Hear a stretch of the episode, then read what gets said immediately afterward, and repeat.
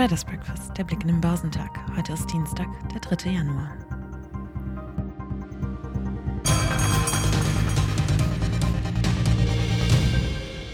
Daneben der tonangebenden Wall Street unter anderem die Börsen in Großbritannien, Zürich, China, Hongkong und Japan geschlossen blieben, verlief der Handel recht ruhig und mit wenig Volumen.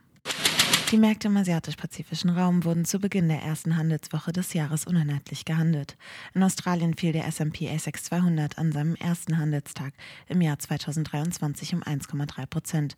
Südkoreas Kospi blieb unverändert. Der Hang Seng Index von Hongkong handelte um 1,4 Prozent höher und führte damit die Gewinne in der Region an, während der Shanghai Composite sowie auch der Shenzhen Component 0,7 Prozent zulegten.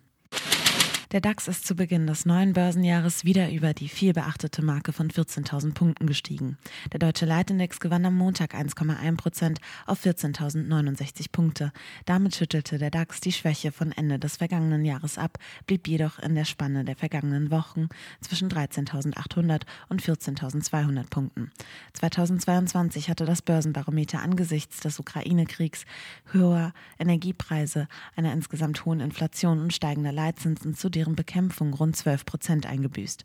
Es war das schwächste Jahr seit 2018.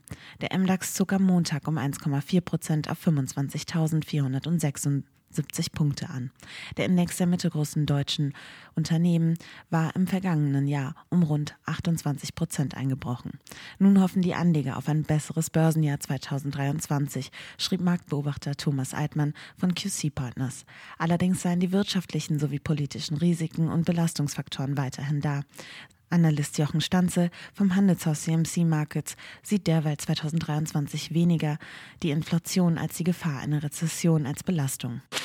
Unter den Einzelwerten knüpfen die Aktien von Rheinmetall dank eines Großauftrags an das starke Vorjahr an.